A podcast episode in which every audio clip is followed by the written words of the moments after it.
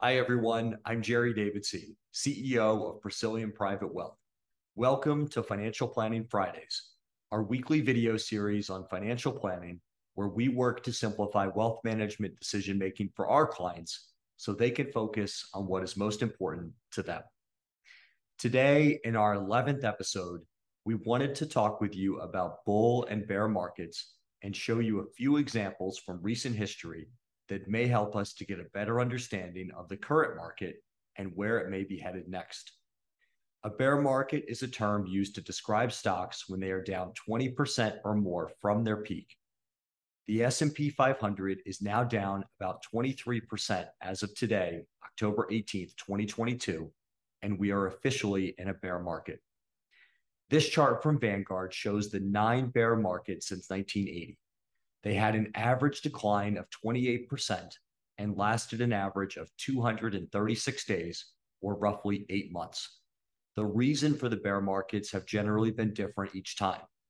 Since 1980, we have had mortgage rates above 17%, Black Monday in 1987, when the market was down 22% in one day, the dot-com bubble bursting, 9/11, the global financial crisis, and a worldwide pandemic.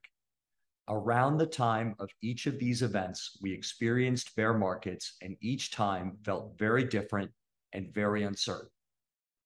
However, the average subsequent bull markets after those bear markets had an average total return of 99% and lasted 852 days, a little more than two years.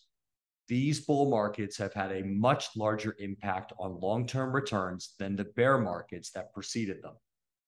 This is one reason why we believe so strongly in staying invested through a disciplined investment and rebalancing strategy.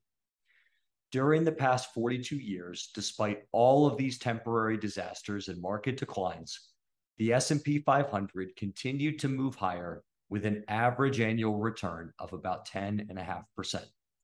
A $10,000 investment made in the S&P 500 on January 1st, 1980, would be worth more than $700,000 today.